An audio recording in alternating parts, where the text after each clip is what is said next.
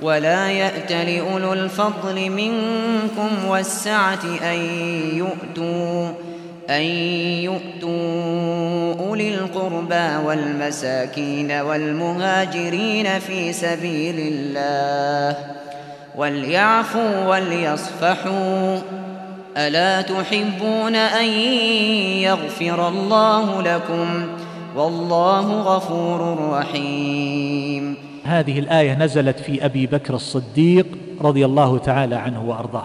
وقد قال عبد الله بن المبارك من أئمة التابعين قال إنها أرجى آية في كتاب الله عز وجل.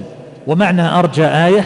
أي أنها أعظم آية في ترجية المسيء بسعة عفو الله وصفحه. إذا قيل هذه أرجى آية في القرآن بمعنى أنها تعطي المسيء فسحة ليستعتب وليتوب ولا يقنط من رحمة الله عز وجل.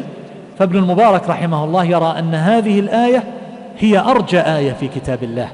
لكن ما المعنى الذي حمله على القول بأن هذه الآية هي الأرجى في القرآن؟ أقول لأن الله عز وجل نهى أبا بكر الصديق رضي الله عنه عن قطع النفقة على مصطح وأمره بالعفو والصفح عنه مع أن مصطح قد وقع في عرض رسول الله صلى الله عليه وسلم وهو أطهر عرض.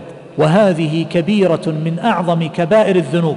ومعه يقول الله عز وجل وليعفوا وليصفحوا يأمر أبا بكر الصديق بالاستمرار بالصلة والنفقة وأن يكفر عن يمينه التي حلف بها ألا ينفق على مصطح وأن يحسن إليه مع عظيم جرمه. فهذا يدل على أي شيء أيها الإخوان؟ يدل على سعة رحمة الله ومغفرته.